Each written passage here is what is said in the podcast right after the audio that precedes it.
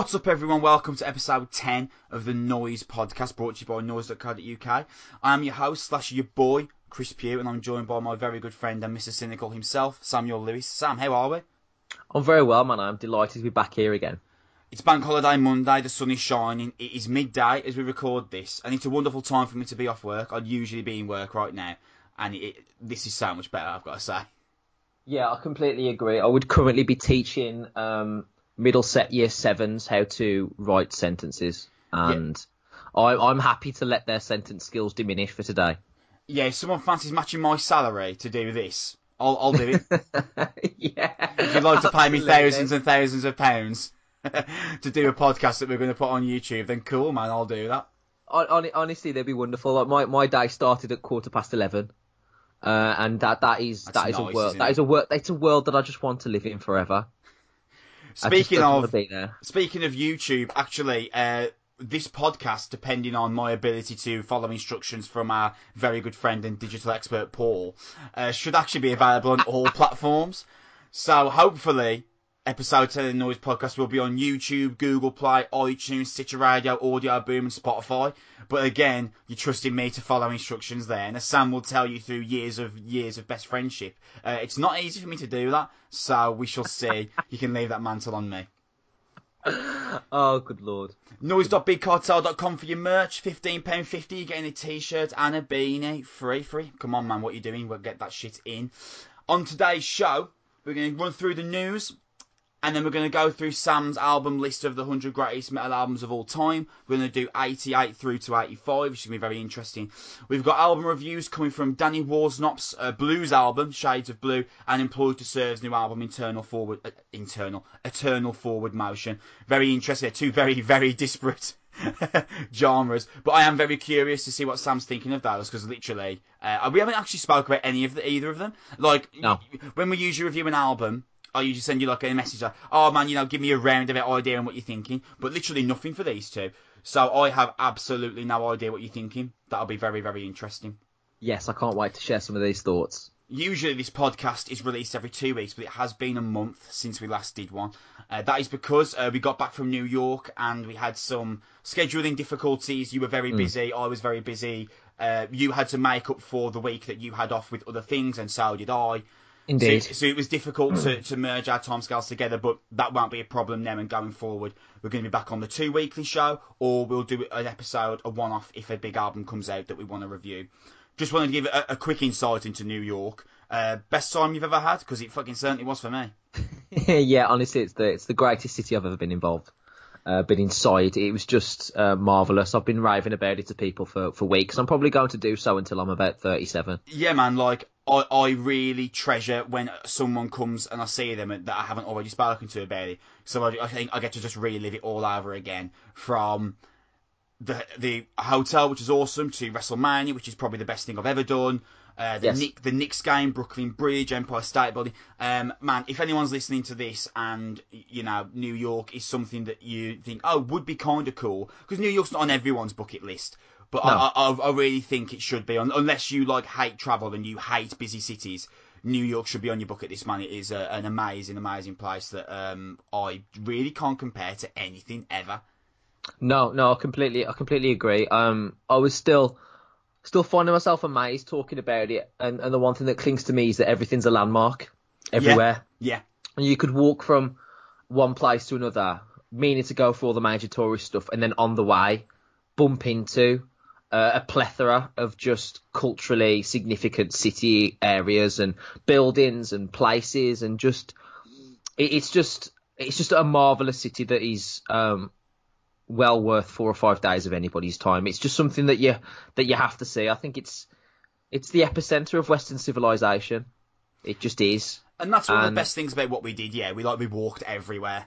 So Yes, we would, absolutely. We, by walking everywhere, we saw so much of the city that we just wouldn't have seen if we were getting taxis or getting the bus, and that it was just fucking incredible, man. I, I cannot recommend it enough. Uh, best thing I've done, agree. best thing I've done, and um, the, by far the best two thousand pound I've ever spent. Oh yeah, but by by by all means, mate. A trip of a lifetime. Now, you Sam went to see Avengers Endgame on Saturday. Yes. I, I went on a Friday after it came out. So I'm just going to let people know if you haven't seen Endgame yet, we're about to spoil basically the whole film because I wanted to do a quick little review with Sam. So if you haven't seen it, I'm going to give Skip you ahead I'm five or gonna- 10 minutes. I'm going to give you three seconds now to skip ahead five or ten minutes. Three, two, one. Sam, when fucking Captain America says Avengers Assemble and they were all standing behind him, I was as hard as stone. Honestly, man, I thought it was one of the fucking greatest things I've ever seen in an action film, man. Um, but chat to me, man, because again, I've got no idea what you were thinking. Um, your thoughts on the film? um, it's the perfect Marvel film. Um, I think the way that it wrapped up this 22 film um, journey was honestly perfect. Um, now, whereas I usually tend to like the DC um, films in terms of like their darkness, but I felt that one of the reasons that uh, this Avengers film was so so incredible to me is that it, it delved into real deaths and real moments of sadness and weakness and vulnerability that just have not really been uh, major parts of, of Marvel films. Like you saw, um, you saw like real heroic characters, um, sort of feeling like real vulnerability and going through struggles and and going through um, the hardships of grief and stuff, rather than just appearing like invincible all of the time. Um, which is what I found shocking about um, Infinity War in the sense that me and you had that conversation after Infinity War. Like, I don't know how they're going to get out of this after they've spent three hours making Thanos look as invincible as possible, and they fucking tear, tear his head off in twenty minutes. And I was like, didn't well- see that coming at all. I didn't see that coming at all. Real, I was, I was literally like that meme with the the the, the meerkat with its hands out yeah, in yeah. the cinema, just staring out like, what the hell just happened? This is a madness. Um, and that's that's the genius of of the Marvel films is the fact that we've had a year and a half to speculate on theories and ideas and plot twists and changes and variations to characters and memes and all the rest of it and Ant-Man going up Thanos' arsehole and all this sort of stuff.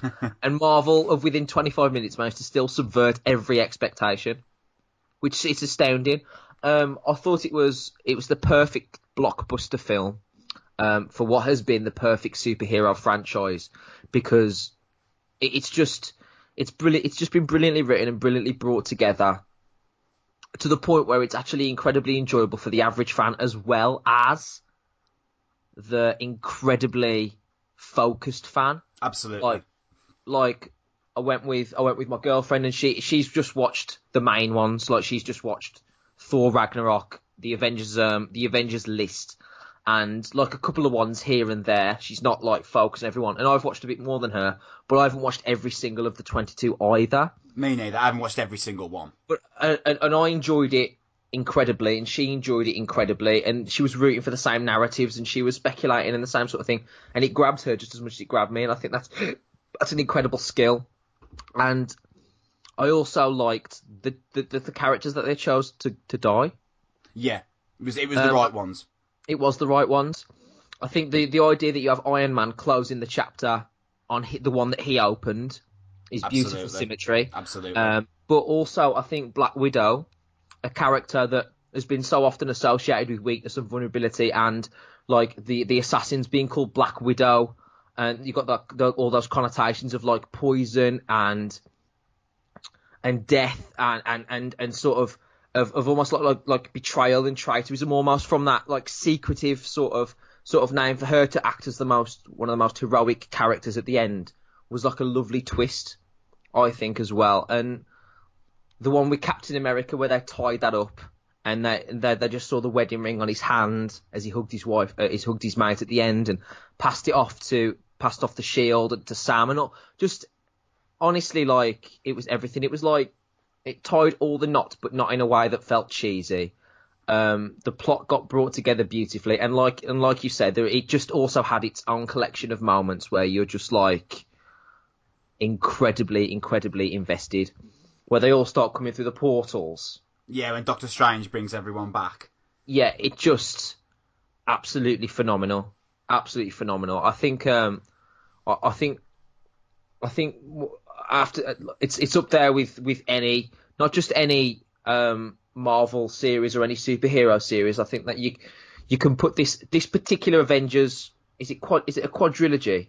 This one is Yeah, like the, the fourth, fourth. Aven- the yeah, the fourth, fourth yeah. Avengers film. So you can put this quadrilogy with any other four part um, movie or excuse me, um, any other three part and above movie. This this this could go up there with Lord of the Rings, with Godfather, with the Dark Knight trilogy, Yeah, with Toy Story, yeah, uh, absolutely. with uh, with Star Wars, uh, with and this is the most culturally impactful film since the Harry Potter the- uh, since the Harry Potter series. I oh think. yeah, oh yeah, Uh, in terms of the way that it captures just everybody's conversations, everybody's um, imagination, that that anybody and everybody is, is talking about this and seeing this.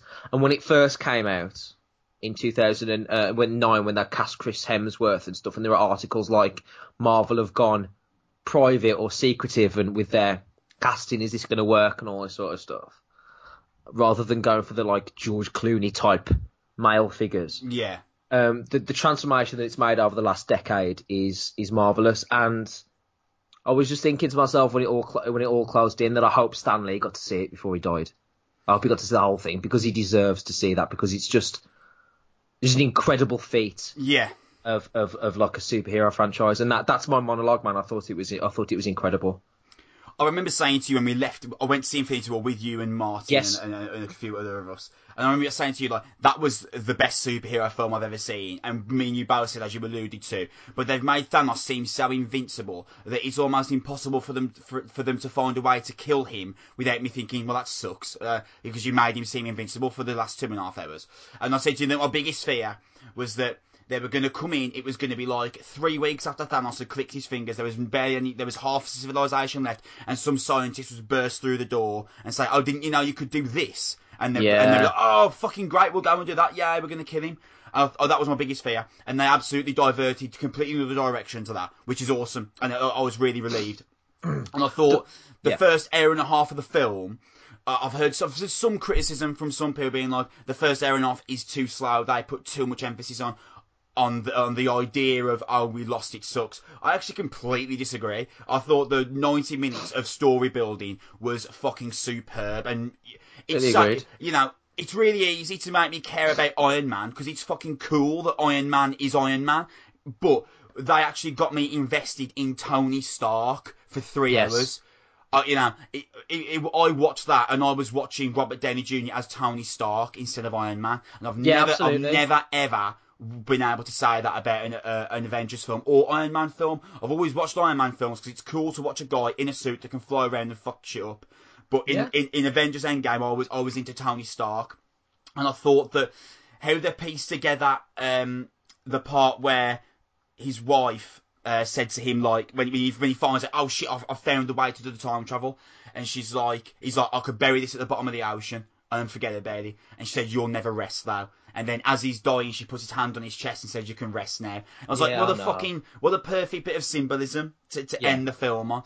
It was perfect that Iron Man died. I thought his his relationship with Spider Man was amazing, and the way that when he went, with the second Captain Marvel drops the ship back to the ground, the first thing he says is like, "I lost the kid." When for when Spider Man dies in, in Infinity War, and then when he comes back and they have that moment together, and when Tony Stark's dying, Spider Man's like, "Mr. Stark, please stay," and Yeah. I, I just thought it was fucking fantastic. The, the moment where Captain America summons uh, Thor's hammer, which is also known as Mjolnir, Yeah, I thought that was the fucking greatest thing. And I, I thought the best thing about it wasn't the fact that Captain America summoned it, but the fact that it cuts then to Thor, who's like, oh, I knew it. And it's like, he- he said, I knew it, not in the sense of like, happy, I knew it. A kind of like 50% disappointment and 50% happiness. He's like, Yeah. oh man, I, I knew he'd be able to do it as well. And I, I just thought, for three hours, they had me fully fucking invested in a 100%. film that it would have been so easy to just lose me on because at the end of the day, I've seen not not just Marvel films. Like how many superhero films have I seen? Probably over thirty. I've seen over thirty films of superheroes beating each other up. So it'd be really easy for me to find it boring. Because if you've seen the Green Lantern, it fucking sucks. do, you- do you know what I mean? Yeah, it's yeah, so yeah. easy to fuck a superhero film up because just action isn't enough. It needs to have something else, unless you're Jack Holloway watching Transformers 3. it needs to have something more than just the action. And that hour and a half that they build up to that final fight scene is superb. And the final fight scene is probably the best fight scene I've seen in any film. Not just superhero, I mean like any film fight or action scene, I think that scene trumps it. So much goes on, so much cool shit, so much. You know, I, I, thought when Thanos was smashing down on Captain America's shield, I was like, he's gonna fucking kill Captain America. This is where Captain America dies. Um, the film had me guessing, had me uh, fucking emotionally invested. Holy shit! Like yes. from the get go. I, I, thought Ant Man's inclusion was perfect. I watched Ant Man and the Wasp on the way back from New York, so that was really fresh in my mind. I really liked um, the, the emphasis they gave on him. If I had to choose something that I'm not sure whether whether I liked, I do feel like they ran out of ideas with Hulk. Yeah, is that why they gave him glasses and made yeah. him like this weird, quirky little hipster character? Yeah, I feel like at this point they're like, oh man, we don't really know what to do with him now. They explained that quickly, didn't they, as well? Yeah. Like he's, he, every film has been, oh, Hulk can't control his anger. This is going to be the thing that makes or breaks us.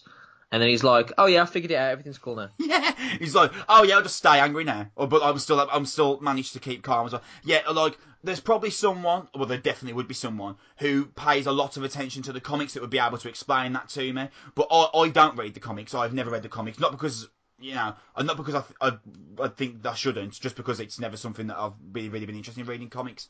Um, but so I'm, I'm sure there, there is a reason for that. Um, but holy shit, man! As a film, I thought it was fucking incredible. I, I do prefer Infinity War by a hair's length. And the reason okay. the reason for that is because I don't read the comics. I'm watching Infinity War, and towards the end, I'm thinking, and uh, now in a minute they'll they'll they'll all come together and they'll fight. They'll end up beating on Thanos. They'll just it's something will happen, and it, and that it didn't happen at all. And Thanos like fully won, and that shock and awe completely hit me from left to center. I had no yes. idea that was coming. So that that initial shock, I would just say that Infinity War was slightly better. But if I'm ranking superhero films, I'm putting The Dark Knight first, Infinity War second, and Endgame third. So it was absolutely fucking fantastic and a, and a, fantastic achievement for the Russo brothers to finish off this incredible universe and still have me asking questions, right? Because yes, Thor's in Thor is, as you I would assume, going to be in Guardians of the Galaxy three now. I'm excited for that. I like Star Lord and Thor's interactions together. It's funny, it's enjoyable. A question now. I, I've got no doubt it's the end for obviously it's the end for Iron Man, but for Hulk, Captain America, and obviously Thor's me in Guardians of Galaxy, but that Avengers system uh, has never been put to bed, I would assume.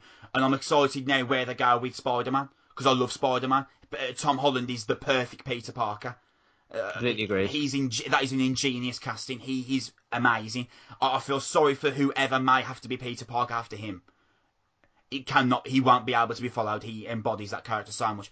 There's, I've got questions for what's come, and I'm more than satisfied for what's been unbelievable film. I, com- I completely agree. I couldn't I couldn't agree with you more. I think it's just to to to, to manage to ma- match up to some um some of these expectations is just an incredible feat that not many not many films have ever ever had to deal with before and ever managed to surpass. So just that alone, I think is just superb. It it it, it is. It's just feel it's just it's, it's just incredible. It is just incredible. It's a five star film.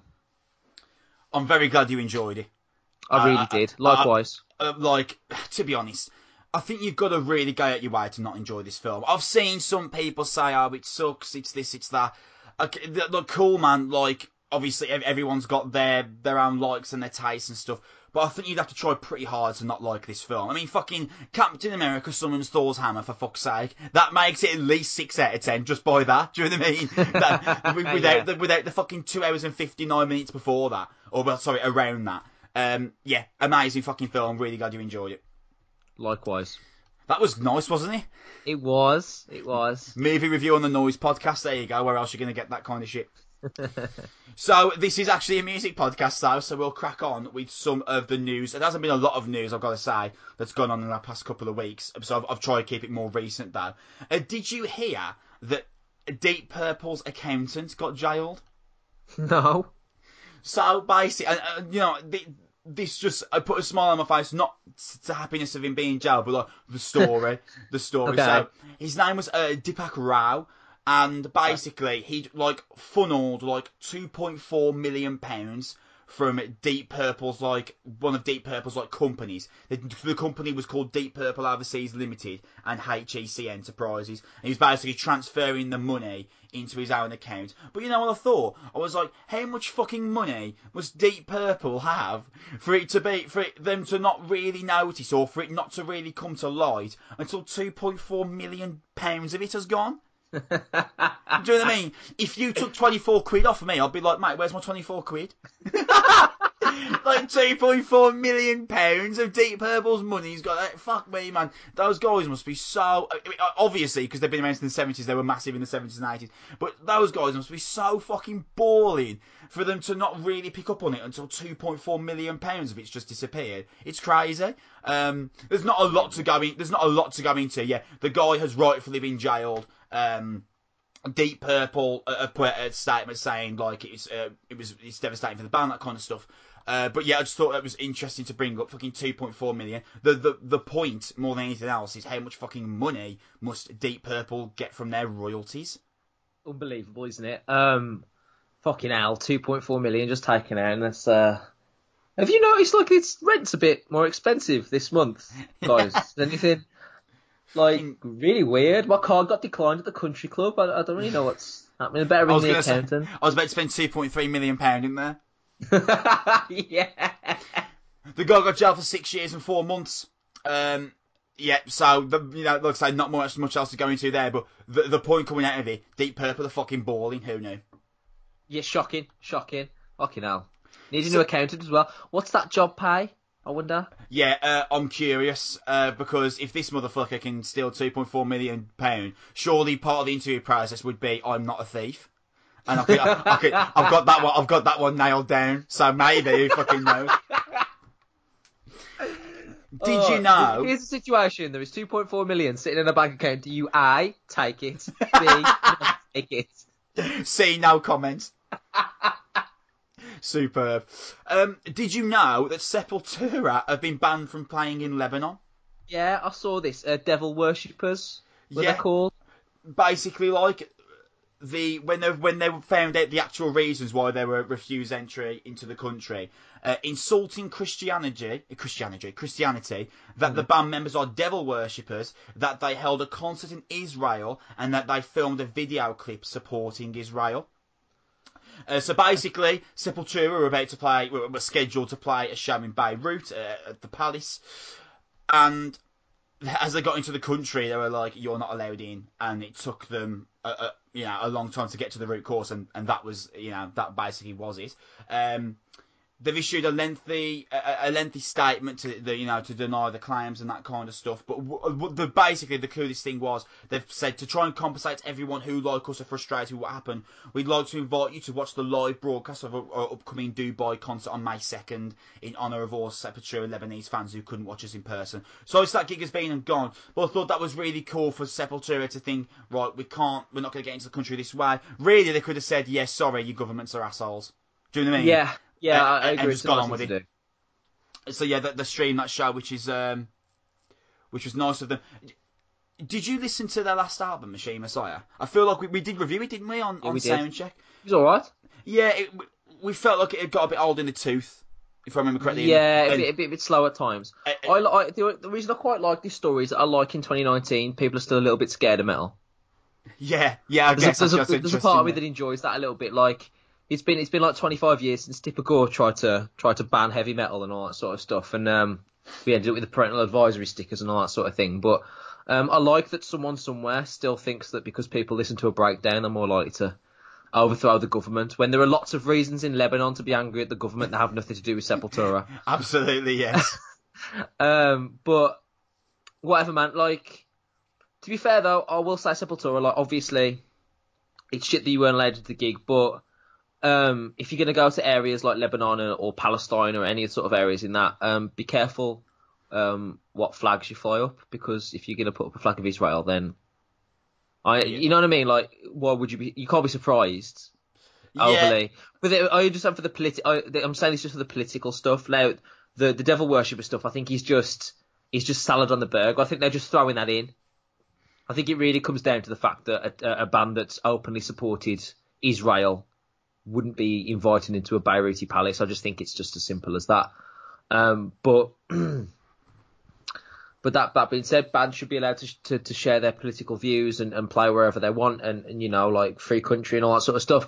But at the same time, there are there are some countries around the world that you just know going in that there are that there are not they are not welcoming towards you. It's like like in countries like Qatar, which is going to host the World Cup in 2022, despite the fact that you um you can be killed for being gay. Um, now, I would love every gay person I ever went to feel comfortable enough to be able to enjoy a World Cup in a, in a United Arab Emirates country, but I wouldn't be suggesting to people that they should go Yeah. because I don't want their hands chopped off.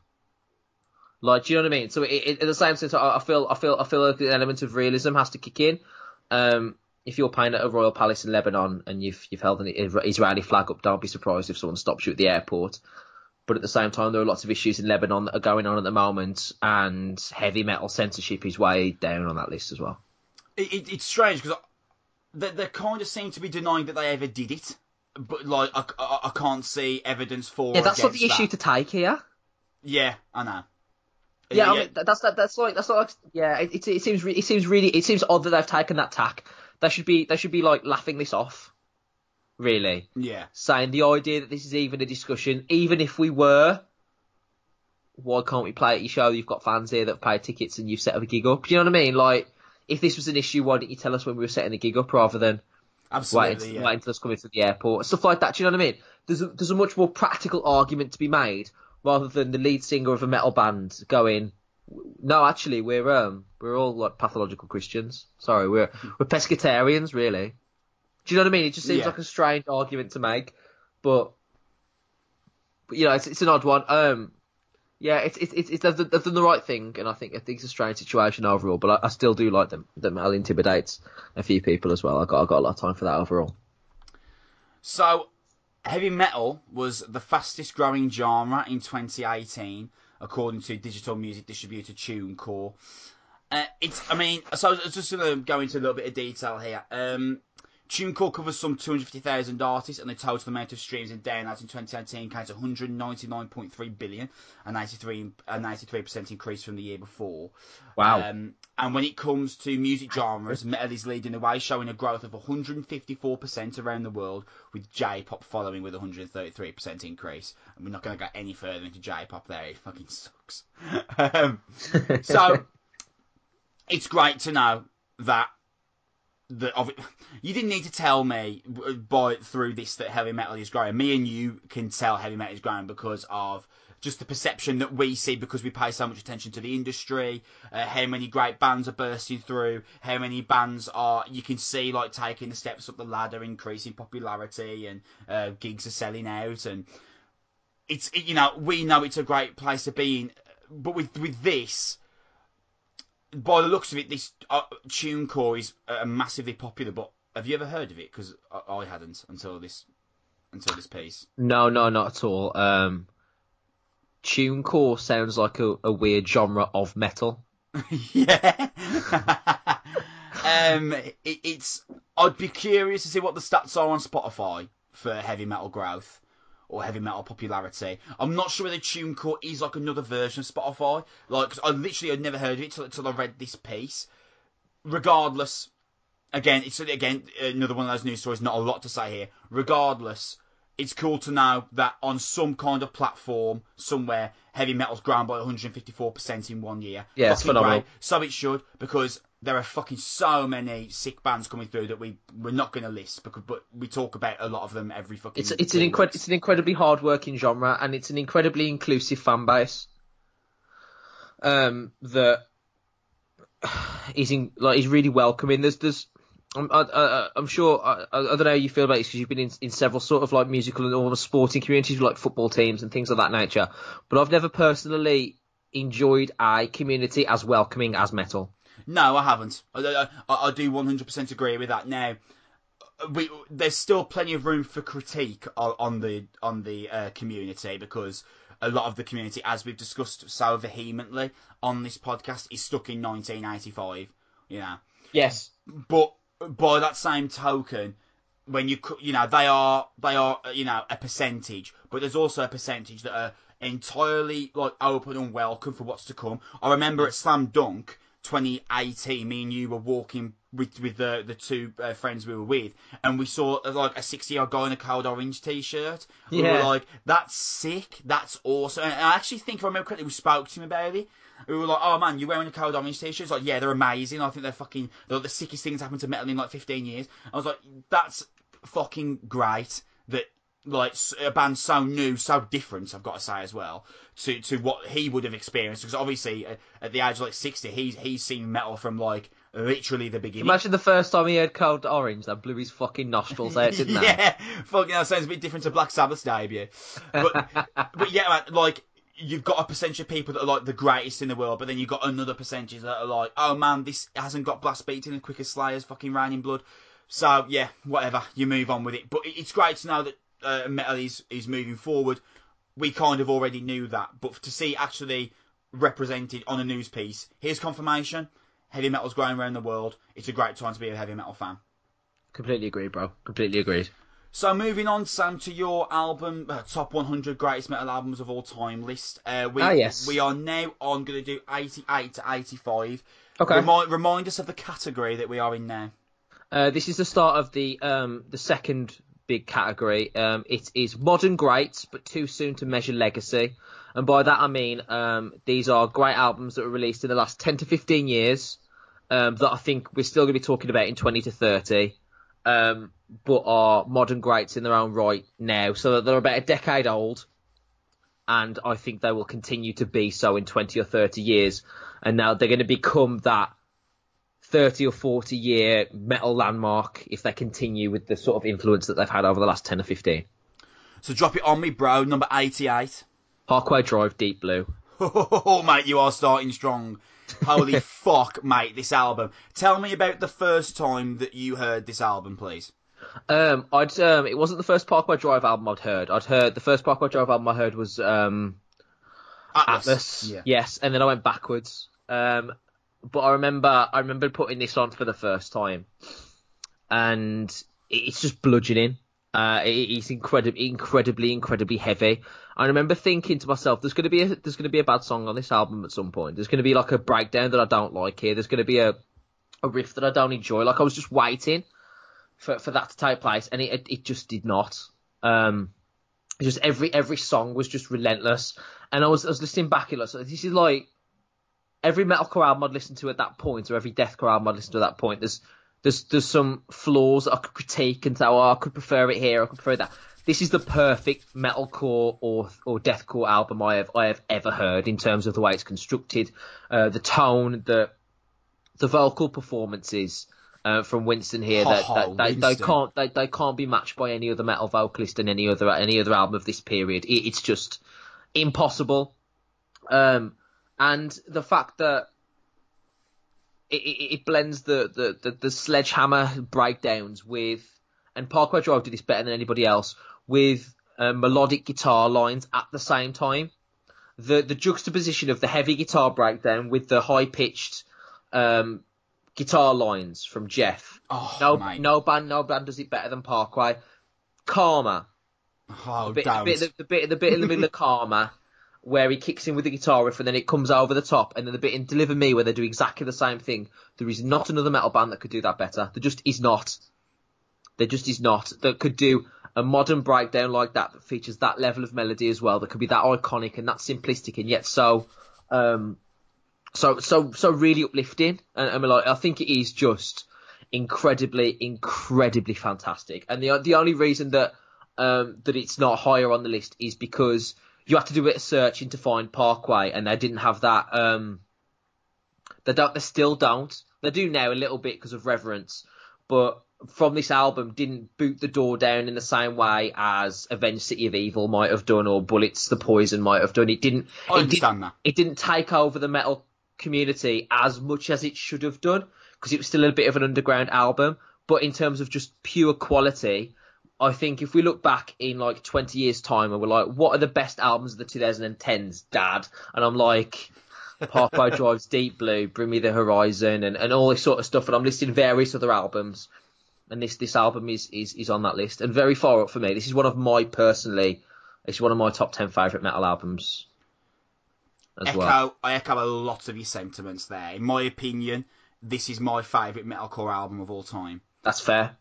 For, for the reasons that you've said, or, because when I first listened to Parkway Drive, the first time I was ever introduced to them, they were a bit too heavy for what I was into. I remember, Yeah.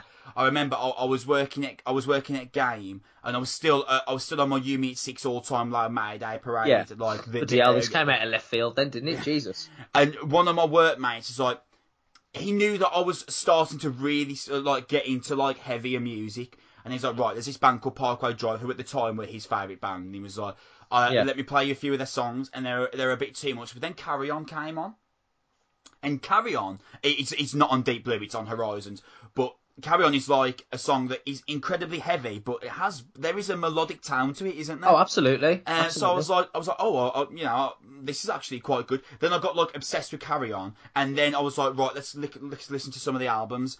And I fucking mate, I clicked on Deep Blue, and as- it was fucking, it was too much for me at the time. But then when I got through to Sleepwalker, the final part when it slows down on Sleepwalker and Winston screaming Yeah. in the name of progress, and the dun dun dun, Yeah. as, as he goes over the top. And I was like, this is fucking blowing my mind how good this is.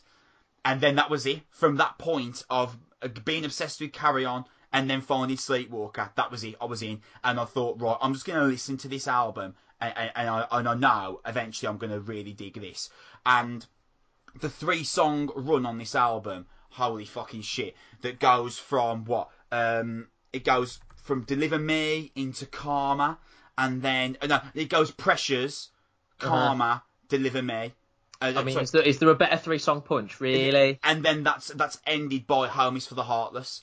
Oh, on, it's, banger. it's like holy shit, man! Th- th- This is fucking superb, and there's so much of the album that was just so new to me at the time. Yet I feel I felt like I it like I instantly understood.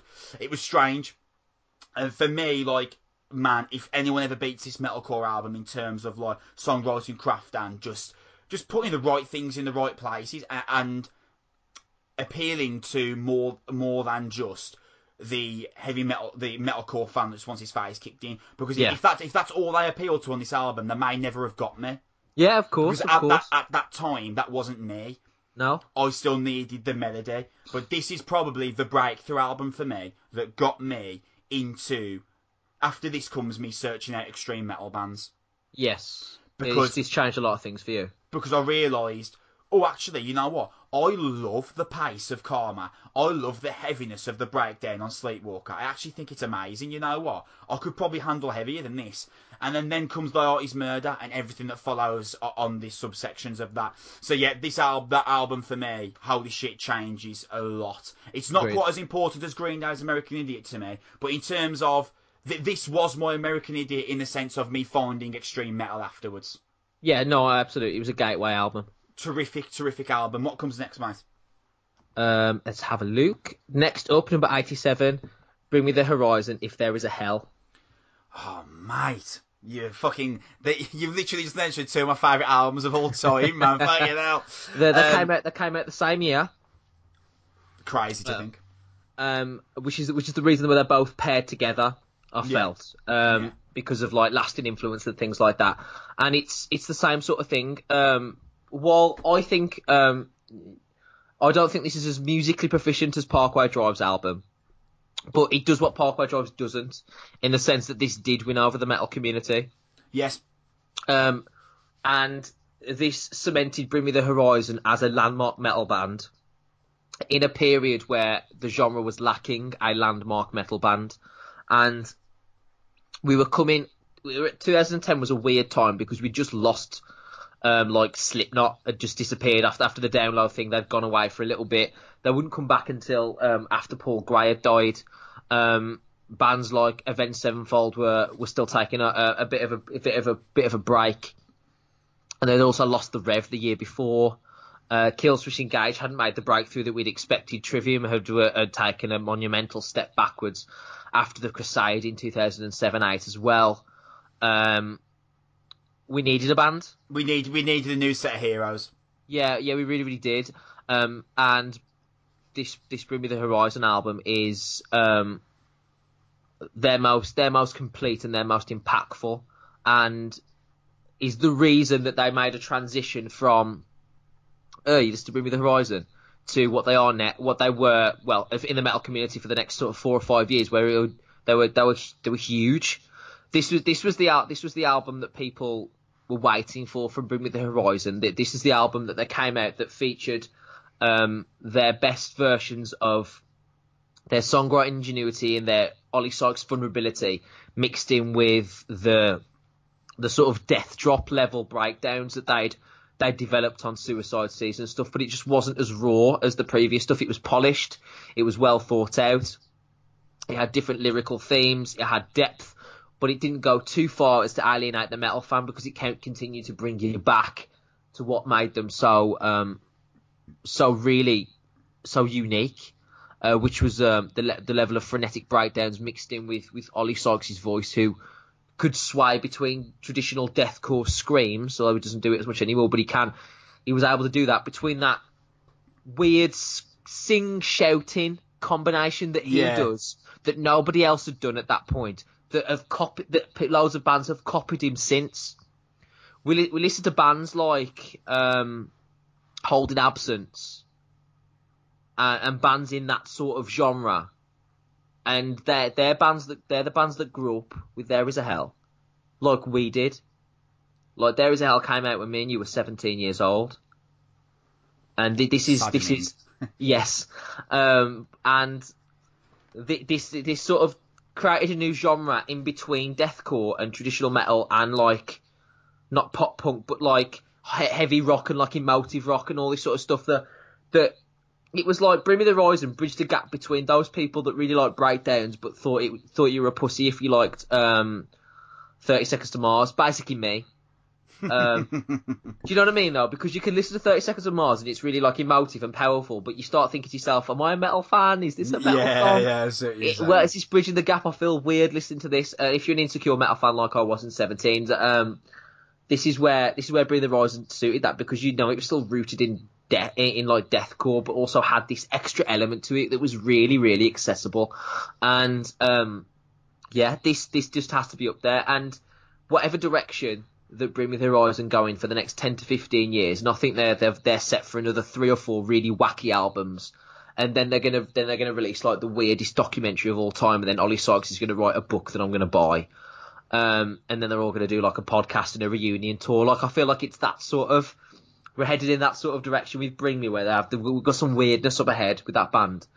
Um, I think I'll still be able to look back and be like, they they they really captured the mood and culture of a metal community and put their faces on on on the front of it almost overnight with this band with this album.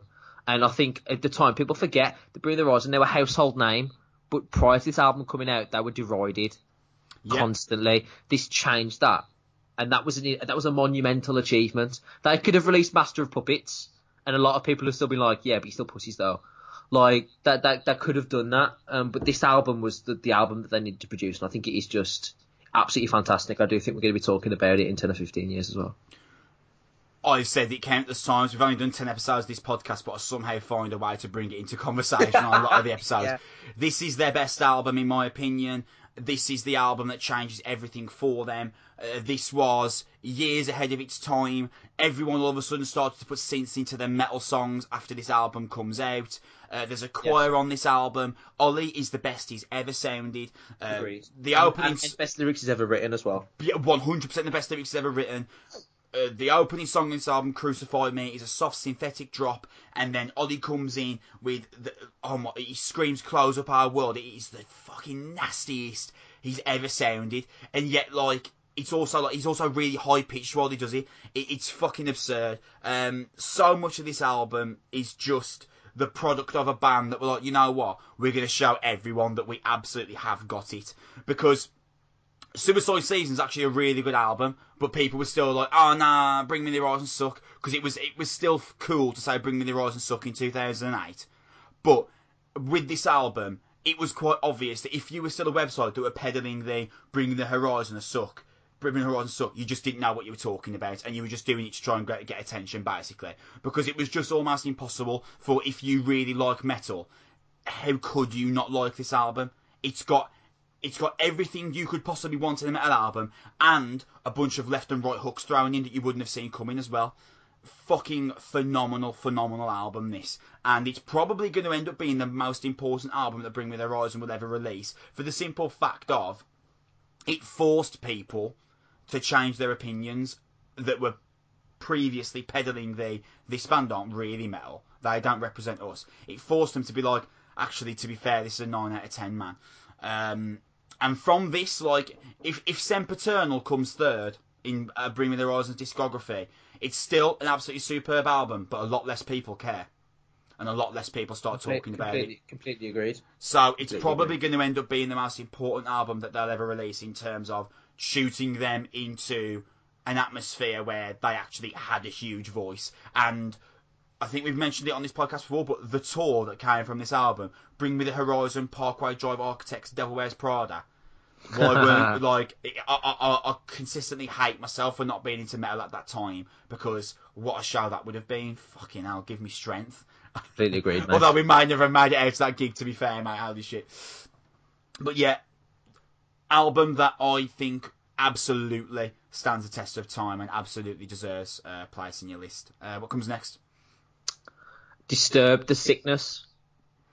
Interesting. Disturbed, not really a band I ever really uh, co- cottoned onto. Of course, I like Down with the Sickness and and Stricken, you know, bangers. But in terms of really connecting to them, I never really uh, found that. So, floor's yours. Of course, I think um, I think this was one of um, three or four really impactful albums during the nu metal, the nu metal period that has that has cemented Disturbed's career and cemented their impact on on the genre. And I think it's just I think it's just a tremendous album of the time. And you look back and you think of the the the great successes of the nu metal era, and you you think of Linkin Park, you think of Disturbed, you think of Limp Bizkit, and you think of Korn, and they're they're the they're the, they're the big four. And um, because of because of de- because of Down with the Sickness, because of um, because of Stricken, like you mentioned it, because of the Fear, because of loads of songs off this album, which is um, we really were introduced to David Draiman's style of vocal in, which was just incredible at the time and, and really sort of came from left field. And um, Disturbed have built uh, an incredible, incredible career and an incredibly committed fan base. And this has become an incredibly impactful sound and album that has just not been replicated. We've not really heard a band that sound quite like Disturbed. Uh, really ever um, because of his vocalists, because of their guitar stylings, because of uh, the just the way they structure their songs, and I think this is just the album that really kicked that off. And this came out. This came out in 2000 in the midst of the nu metal, Pokemon, and WWF Attitude Era period of life, and um, I think it just uh, really encapsulates that period. And the reason that it's here is staying power. Um, through this, through this, through this album, and through some of these these songs that Disturbed managed to carve out a, a, a, 20, a 20 year career that has, has not gone away. People still know who Disturbed are. There are still Disturbed fans. And that, that lasting power and that staying power over nearly 20 years is what puts this in this modern greats list for me. We are nearing going an hour so far. I knew this would happen. It happens every episode. So We haven't even reviewed an album We yet. haven't even fucking reviewed an album yet. We were going to do some single reviews on this as well. Jesus, it's a good job. We're, we're going to do uh, the artist murder and of Morris on the next episode, and thank fuck we are because we've already gone for an hour. Um, so. Okay, do you want me to race through the last two, or do you want Well, to move uh, on from here? well, no, because we're only going to do four, and Disturbed was Disturbed was uh, the third one. Um, but I haven't really got uh, much a lot to add to Disturbed anyway, really, because it's they've never really been a band that captured me anyway. That's all right. So um, closing off with uh, eighty five, I believe is what yeah, right, Limp Bizkit, 85. chocolate starfish, and hot dog flavoured water. Oh man, Bad Boy album. Um, um, so as, as you've noticed, I'm starting to bunch albums together. Um, because I think that that play, that plays into my, um, my, my my list a little bit in terms of uh, length of time that they've had together, the, the sort of cultural impact that they had, and um, that's why they're sort of bunched together within the same category. And the reason that Chocolate Starfish outlasts Disturbed and The Horizon and Parkway Drive is because the nu metal era still carried weight. Uh, Limp Bizkit's Chocolate Starfish is an album that you can literally put onto any metal fan um, of any of any discernible taste, and it's just universal. Oh, mate, you want a bit culturally significant albums? Tell me someone who did not know the words to Rolling in 2001. Yeah, I know the I- album I- came out in 2000, but like by 2001, tell me someone who didn't know the lyrics to Rolling. Yeah, absolutely. Uh, chorus excluded as well because it was fairly easy to remember. But um, I complete, I completely agree. I completely agree. There was a period of time where Fred Durst was like the biggest celebrity on the planet, Yeah. like six months, and people were like buying red um, snapbacks all the time, like all the time. Like I can't exaggerate. Like it was, it was incredible, especially in America. It was huge. Um, but as well, like this, this, this, this, this album was just incredible uh, for, for, for what it for what it did during its genre, and it became the quintessential um, nu metal album on, on in a in a in a um, in a genre that needed it. If we just look at the songs on this, oh my god, um, mate, please. uh, My Generation, My Way, Rolling, uh, Take a Look Around, um, just off this album alone, uh, that those are the four biggest Limp Bizkit songs, just period. Though those are four, those are the four of the top ten nu metal songs. The- They, they, they, just just off this alone. Also, that Xzibit on Get Your Groove On. Yeah. Thought I'd put that out. Mate, the um, riff on the riff on Take a Look Around by Wes Borland. Fuck me. absolutely incredible, absolutely incredible. Uh, Full Nelson's on here as well, which is a bit of a banger, like an underrated one too. But just Limp Bizkit became the quintessential nu metal album. They they perfected the rap rock hybrid, and they took over the world for two two years. And still now, Limp Bizkit Rolling gets played at pretty much every rock club around the country every weekend, and has been for the last 19 years, and that will not change. Uh, it, and in 30 years, they'll see it in the same way that we see like classic ACDC songs because it's just of a time. And it, it's just become immortal. It really has. Not people don't cringe anymore as well. When it's like oh Limp Bizkit, like it's they're like vintage rock almost now, and I think that's uh, I think that's superb. It deserves to be here. Man, uh, if you ask, if you said to me, name your top 25 albums of all time, this album would be in there. Yeah, Um, it, it, it's so catchy. Because, mate, Limp Bizkit holds such an affinity with me because of the link with pro wrestling. Absolutely. in the early 2000s, mate, Limp Bizkit were like the poster boy for like um, doing theme songs for events. Obviously, My Way. Uh, it, it- I mean, that that promo package with the Rock and Stone Cold with My Way on in the background is the greatest wrestling promo package of all time. Yes. Every everyone everyone always goes to that promo package. It doesn't matter whether you're a massive pro wrestling fan, whether you're a somewhat of a medium pro wrestling fan, or whether pro wrestling is something you used to watch in 2001 and stopped after 2003. Everyone always goes to that one because it's the best one. It's by far the best one. And obviously, they had uh, Undertaker's theme music was rolling when he was doing the American Badass character. So yeah, like uh, Limp Bizkit hold a real strong affinity with me. Not, but not just because of that.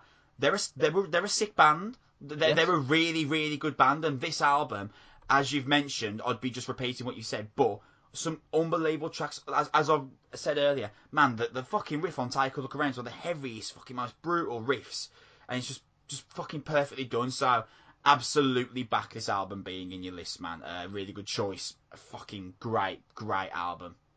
I'll, I'll back this one massively. Cool. Cool. That's uh, that's where we are on that one. Uh, that's the um, that's the first hour of our podcast, Pew. Holy shit, right, okay, so album review time. So we're going to start off with Danny Worsnop's new album called Shades of Blue. I'm going to preface this review by asking you a question, Sam. Yes. Um, if I would have said to you seven years ago uh, that in 2019 we're going to be reviewing a Danny Worsnop uh, solo album that is going to be blues, your reaction, I assume, would have been get the fuck out of here. Yeah, abs- absolutely. I would have been. Um, I don't know what would have been more believable. Um, me and you, me and you getting given music, or Danny Worsnop being in a being in a blues band. Um, I want to preface this with something else as well. Two years ago, Danny Worsnop, screamo hybrid. Danny Worsnop, two years ago released a, a country album, which me and you did not like. No, we did not. and I, I was like, man, this this ain't. I, I, I just didn't like it. I, I felt like bad. It was it bad. was. It, it was. I felt like it was gimmicky. I felt like the lyrics were like. I mean, you can have fun. You should have fun with lyrics in, in music, of course. You should because at the end of the day, um, but it has music, to be music, funny. is, music is art, isn't it? So Yes. you know, art it has can be perceived however you want it to be perceived. Yeah, but this was the, lyric- equivalent of like when a six-year-old puts their hand on paint. yeah, the lyric, the lyrics on the album were pretty bad. There was a song called "Don't Ever Drink It," and uh, it, it bothers me to this day. Actually, uh, I, I Haunts you just, sleep. yeah, I just because I, respect Danny so much as a vocalist. Holy shit, he's like one of the most unique vocalists uh, of our in our world of, of, of the of the modern era. He's superb. So when, when when we were reviewing this country album, I was thinking, oh man, you know.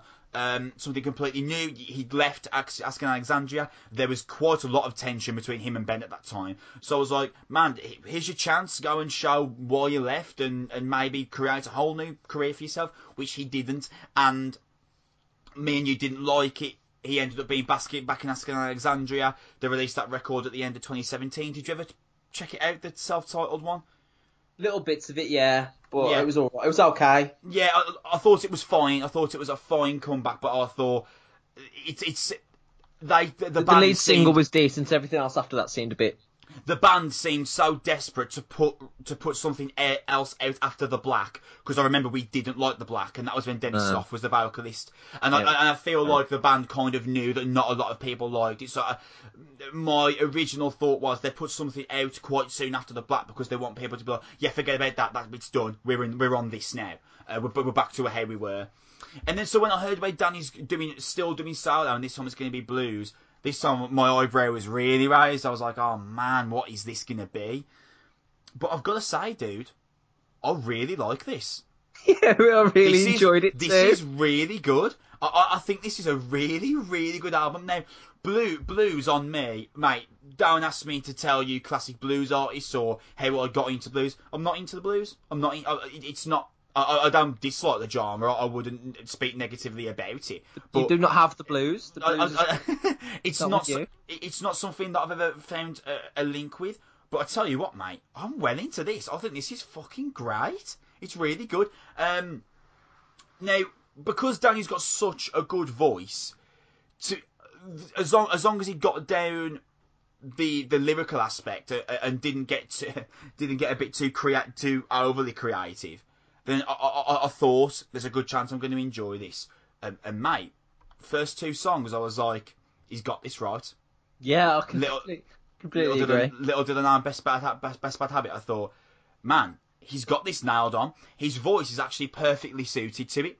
Yeah, I- Um, he's, he's found the perfect genre for him. Absolutely. And perhaps the best metric to judge how much I enjoy this album is by saying that I'm not into the blues, and yet I actually really enjoy this. Um, it's it's it does a good job of marrying the concept of being a calm, emotive, and joyous listen in in the space of what 10, 11 songs. It would have been a bit tiring to listen to eleven different versions of Little Did I Know. You- yeah, you know yeah, I mean? it, it has it has it has a real variety, which I think is um, which I think is great. I think I, I completely agree. I think this is the best version of what this album could have been. Absolutely. Uh, he's na- he's nailed this, which also means that I don't think he should repeat it, um, because I don't. I, I think this is I think this is perfect. I, re- I really really do. I think um, I think it starts off. I agree with you wonderfully. Little did I know, Best Bad Habit and Tomorrow. I think he's really good as well. Um, that ballad, like the sort of country-esque sort of ballad, but then it's got a real powerful chorus, and the, the musicianship isn't cheesy. Like it really complements what he's trying to do. It shows off his voice. He's got a clear songwriting um, vision. He's clearly talented, and it is the perfect stick it in your car and drive somewhere and listen to it, which I think is probably what his intention was. This is what his album. This is what the album should have been when he when he first did his country thing. This is what he should have gone for. Um, because Danny Danny Allstott was always he always developed a voice that was starting to be a little bit um, out of sync with what a traditional metal vocalist would require. And just because he was talented enough to pull it off, I understand how he feels that this isn't always the best use of my talents and what I can be and what I can do. Asking Alexandria is just one of the things that I'm involved with. And when he brought out the country album, I listened to it and I thought, no, it's not. Go back to metal. Um, this should not be one of the things that you are involved with.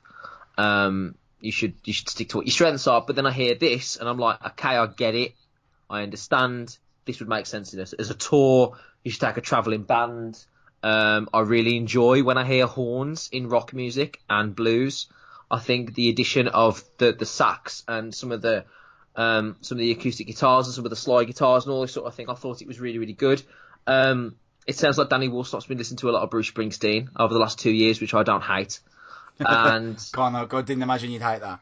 Um, but it's got that sort of vibe to it. Um, the sort of like Americana, um, big chorus, uh, open theme sort of stuff, um, with a really complimentary style of musicianship, and it shows off his voice, and his voice is phenomenal.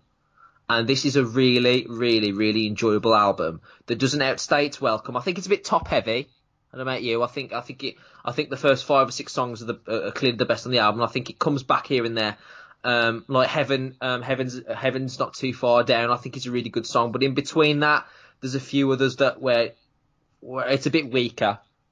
But I think the first four or five songs, five or six songs of this, I think are absolutely superb. I really Um, like at the time as well the. Uh, the, the, it's the song. It's the one before the last song on the album. I think at the Yeah. time. He's- Yeah, really I, I think there's, there's, a, there's, there's real depth here, and I think it's a really good album, and I didn't expect to like it, and I really, really did. Yeah. And that's the that's probably the best thing I can say about this album. I went in thinking, I pressed play thinking, do your worst, and it turns out, you know, he he's done a phenom. I think he's done an excellent job here because when he's he's now the uh, the the main creative voice in that room recording this album, and I don't suppose there's really anyone that can turn him off of an idea. Obviously, there's people that can be like, "Oh, I want you to think about this," but if this is obviously his vision, and I think I think it's come to fruition. I think at the right time as well. I think at the right time because Yeah, i- if this is his first, if, if this was his first solo album, he might not be back in Asking Alexandria because I think this is going to end up being a lot more successful for him than than, than Long Way Home, which was his country album. I'm going to recommend this album to my sisters Yeah, because I think anyone could enjoy. I'm going to recommend this album to my mom because I think anyone could enjoy this. It's agree. got it's got his voice, which for a start, it's already going in the right direction. There, Danny is a fantastic vocalist, agreed. and it's got a good amount of bounce and creativity to it that doesn't make it boring. It's got a different different types of elements in terms of the emotion of tomorrow and at the time, and heaven is a long way down. To make it a different listen, as I mentioned, 11 versions of Little Did I Know would have been tiresome. This album Mhm. isn't tiresome. He does a fantastic job of keeping everything centralized, everything, you know, everything makes sense. There's nothing gimmicky or cringy on this album. Like Don't Have a Drinky. There's nothing like that on this album. This is like a serious blues album. And I agree with you that I think this should be a one and done for him because it see it hits with enough potency that this album is going to make a positive impact now. But two or three albums of this, I can't I, I can't see him recreating because it feels like a bit like a one and done. This Yeah, no, I, I agree. I, I, I move on to agree. something else like jazz or something next, I guess. Um, but but yeah, I really I really enjoy this album much much more than I thought I was going to, and this is a a real good step for him, and this opens up new doors that were not there six months ago. I do hope he stays in Asking Alexandria because that band is wholeheartedly better with him in it. But you know Yes. what, man? Um, if he decided actually I'm going to knock this on the head, I'm going to go solo again, you'd understand after doing this album. it- yeah, I, I completely, I completely agree. And if these are the songs that I mean, like these are so, these are the songs he's written during a period of time, and he's not. th th these could these songs could not be turned into a metal song. No. So like you know what I mean? It's not like he's taking songs away from Asking Alexandria. Like they should be doing like deathcore versions of Little Did I Know. um, but like, so he's written these songs and he's done the right thing by turning them into what they deserve to be. And then when he's when he finds a place where he can write metal songs again, or he's working with those people, then that's what he'll do. I'd rather him do that than force it. Um, so I'm I'm happy that he's he's doing he's doing the right thing by his talent and what he wants to produce. And this time it has worked an absolute treat, and I'm delighted for it because he seems a nice guy. Yeah. So Um, that's that's about it as far as I can I can I can say. I think I think it's a really pleasant surprise. Absolutely. Let's score this, man. I am gonna go. I'm gonna go seven point five. Fair enough. Fair enough. I think um, I think seven. I think seven. Uh, seven sits well with me. I think. I think a lot of this is like, oh, this is really great because we didn't expect it to be great. Um, I think. I still think it's got a way to go. It's not going to be like a landmark blues release, um, or it doesn't match up as, as well with some of the other guys that he's now competing with with this sort of music. Um, but I think it's a really, really, really solid album, and I, I just I, it was an enjoyable listen. It was a really enjoyable listen, and for that, I'm going to give it a seven. So moving on, uh, employed to serve, eternal forward motion. Oh man, uh, this band I have I found this band at the right time originally uh, when they came out. Um, I was working for a working for an online publication called Mosh, Mosh at the time, and uh, the the album The Warmth of a Dying Sun was just about to come out, and someone said to me, "Yeah, we're giving you this this week. Uh, this is what you're reviewing." I was like, "Cool." Uh, listen to it, and it was the it was the album that made me go out and search for bands like Code Orange, and then eventually end up liking Conjurer because the, the the fury and the frenetic pace of it all just oh, fucking, oh, absolutely just fucking blew my mind. I was like, "Holy shit, this is like." the, the, quickest, heaviest thing I've ever seen. How are they doing this? How are they not absolutely fucking knackered after doing this for two minutes? This is a, a, a branch of heavy that I've never heard. This isn't deathcore or metalcore. This is like um, mathcore, hardcore uh, mixed together. I, I, I, don't understand this. Yeah, it's the a, time, it's a, they're, they're phenomenally varied. Yeah, the, the time patterns are all, are all over the shop. How are they doing this? This is amazing. I, I've never heard anything like this before. And I immediately cottoned on. I love the album, The Warmth of Dying Sun. It was in my top albums of 2018 list. I yep. thought it was fucking sensational. It was Kerrang's album of the year. It was Kerrang's album of the year. Oh no, it came out in 2017. Sorry, but yeah, it was Kerrang's album of the year. Uh, very much deservedly so. Uh, I started really championing them to you because we weren't doing the podcast at that time. I was no, like, no, you were sort this... of popping them on when we came round and all that sort but, of stuff. Mate, listen to this song by this band. You were like, oh, this is like crazy. This is, and then uh, they, they played a show at the Slade Rooms. I was like, mate, we should like let's go because uh, uh you know they'd be fucking sick hardcore. Yeah, we saw them. Yeah. Um, I saw them support Stick to Your Guns and Counterparts. They opened the show. They were fucking phenomenal. I said to you that when I was when we walked when they came on the stage, um, obviously, a lot of the crowd weren't familiar. By the end, everyone was banging their head. The queue to speak to them as the show finished was from was from their merch table to the door, and I was yep. like, Uh, I said to you at the time, I was like, this band they really really enjoy being the opener because they like people turn up saying, let's check out the opener, see what they're like, and within five minutes they know the crowd are thinking these are sick. These yes, really, absolutely. Really good. I, I think they find a lot of joy in being able to turn up, surprise people, punch them in the face for half an hour. That was us. See you later, and we'll speak to you at the merch desk if you're interested. We'll punch you again. Yeah, we'll punch you again. So when when I was like, oh, there's a new album coming out in Eternal Forward Motion, I was like, interesting now because this is going to be the third album, and are they going to stick to the mathcore, hardcore stuff and just you know, blow my face off with just just pace for an hour. Or they didn't do that. They're trying to do something else. They didn't do that, and I've got to say, I think that's the best decision they could have made. Uh, this is not a repeat of the warmth of a dying sun. No, I I think this is better.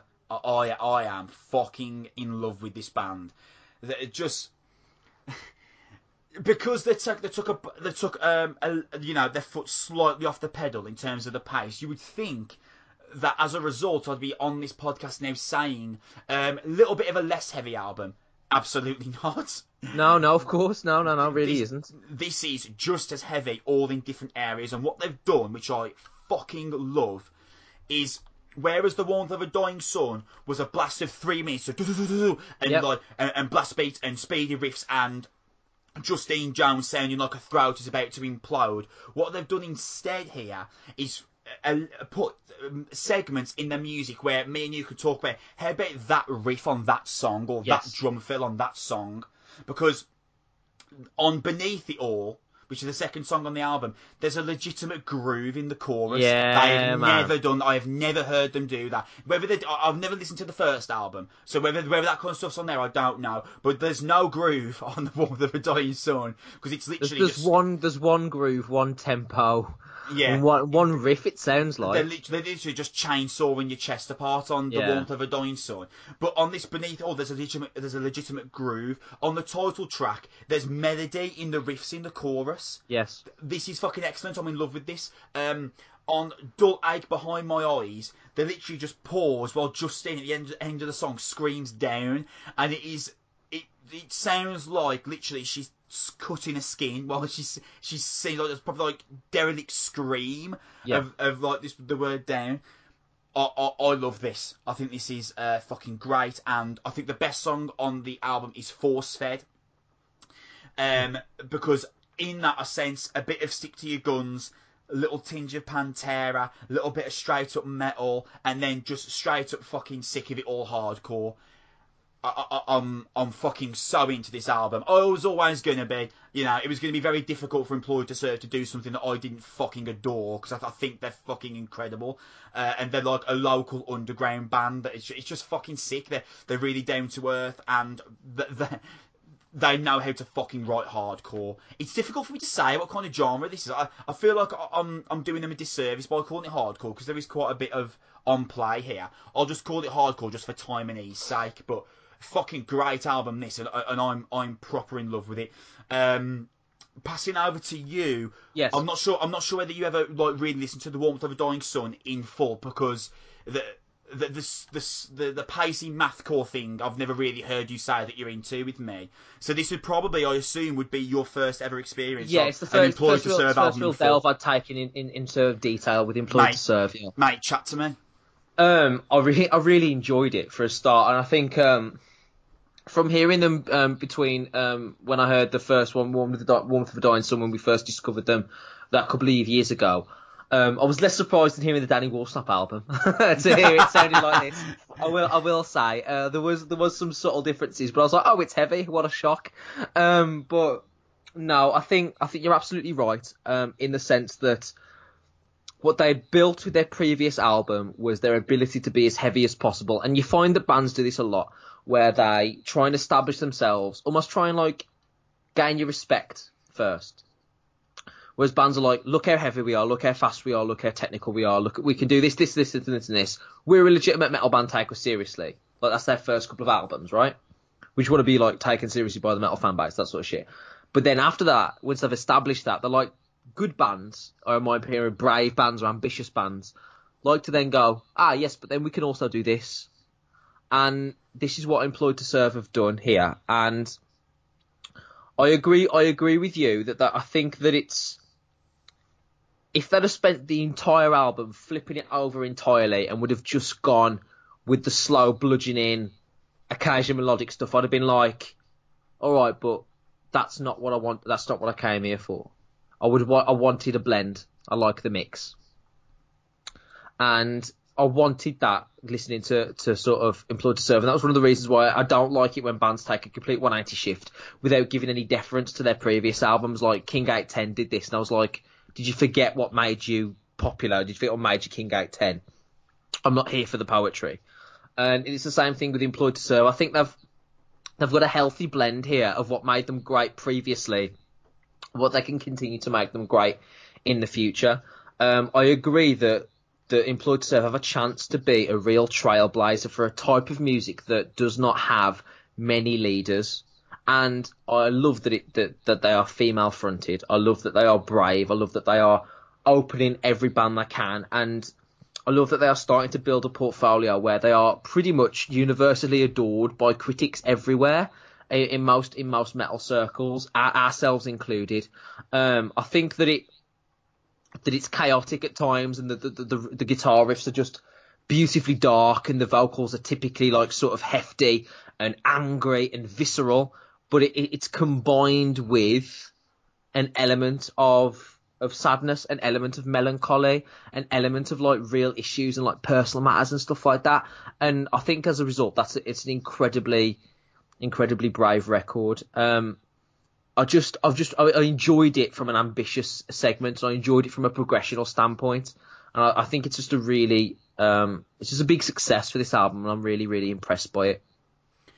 Absolutely, man. Like they established their fan base on being the, the quickest riff in the room, right? Yeah, Um, so it would have been real easy for them to just be like, "We'll be the quickest riff in the room again," and I would have still have liked it. but fastest gun in the West. but for them to take this step and to slow it down a little bit, I, I just think it, it's it's ambitious, it's intelligent, but more than anything else, it's fucking well written. It, it, and that's that's the thing more than anything else. They're great songwriters. They, they, have a, Justine- they have a real awareness of the overall song, don't they? Whereas sometimes that you find it with some some metal songs and some metal bands where it's like, oh, we need a breakdown, oh, we need this riff, oh, we need to do this, and it just feels like lots of little bits stuck together. You know, absolutely. And Justine Jones is a fantastic vocalist. She carries the, the vocal mantle on this album f- phenomenally well. She has such a depth of heavy range, and that, that sounds like a, re- a weird phrase, but I know what you mean. She can she can scream in different ways, can't yeah, she? she she She does guttural. She can do high pitched. It's visceral. It's aggressive. Um, the best metal vo- best metal female vocalist I've ever heard. I think, oh, man, yeah. I mean, uh, Her her her in the her in the last from Venom prison would have a would Oh, have a fight that would be yeah uh, would have like um you know if WWE could hire those two I think that would be like um better than Ronda Rousey Becky Becky Lynch if you just went on their on their vocal aggression alone like Yeah. that would just it would just it'd just be a, a- amazing um, there would be a murder. Aggression there, there would be there would be a death um but but yeah I just think I, I think she's superb and she's scary man like she's Yeah, exciting you know what, Matt? I was just about I was just about to go on to this point. Like, there's an atmosphere in this album that it's legitimately haunting. Yeah, like, really unpleasant at times. yeah, mate. Like, even the final song, "Bare Bones" on on a blue sky, which does dial it down just a little bit. Man, it's it's like fucking harrowing, man. Like, I, Yeah. I can relate this to like the first time I ever listened to Slipknot, being like, I was gonna say is- that man. This is like, like scissors. this is like unnerving. This is Yeah, yeah, yeah, yeah. they, they've got they've got such a a depth of talent in that band, and you know these guys, man, they're like they're underground. Like these guys aren't making you know hundred thousand dollars a year. Do you know what I mean? Th- these are raw, r- as raw and as relatable as you could look to find in a band, and that comes over so heavily in, in the Yeah, music. yeah. But one of the one of the one of the sickest things about this is that the warmth of a dying sun was so raw in terms of the production. That was that was one of the coolest things about it. It did literally sound like you were in the garage with them while they were recording this. This actually is much more refined and yet still has that kind of uh, relatability in, the in a sense that I can tell this wasn't recorded at Abbey Road or, or in like a, a multi-million pound studio in fucking in LA. This is a tight worked hardcore album that's got all the nuances that you could hope to find and more and more and more than anything else it's a fucking brutal gut punch for like fifth, like 35 to 45 minutes Completely We- agreed. It's, it's it's a really it's an album. It's a, it's a fantastic album, isn't it? Really. Th- this will be in my album of the year discussion I- I've got absolutely no doubt it, it, it's a really really fantastic victory for employed to serve this is it would have been easy to repeat what they've done they've made the difficult choice of going for something a little bit different just as heavy but they've they've got a real chorus it's the first time I can say they've got a real chorus you know, they've got a real chorus on Force Fed they've got a real chorus on Eternal Forward Motion and Yes. It ex- works. it, it, work, mate, it works. It's a, it's. I think it's like the best. I think it's the best thing they've done. Like Eternal. It doesn't feel Motion. forced. It doesn't. It doesn't, feel doesn't- cringy. It doesn't feel poppy. It doesn't feel like oh they're going for the radio because what fucking radio show's gonna. Yeah. Do you know what I mean? Yeah. Like they're, they're oh, they're not going for Radio One. So like I I it, but it, it just feels like progression. That's what it feels like. It feels like you know it sounds cringy, but it, it is eternal forward motion. It feels like they have stepped step forward. I am. I know. I know. I am biased sometimes to bands that I already really like. Yeah, So- so- So, so, so maybe I am a bit more overly enthusiastic about this album than most because I, I think the band are amazing. I think they're there's such a fantastic staple in terms of if you're an underground band that yeah, you know, and you're trying to be heavy and make and make a mark. Just watch what they've done. Just follow what they've done. I'm not saying copy their music, but in terms of their aura, their atmosphere, they play everywhere and anywhere.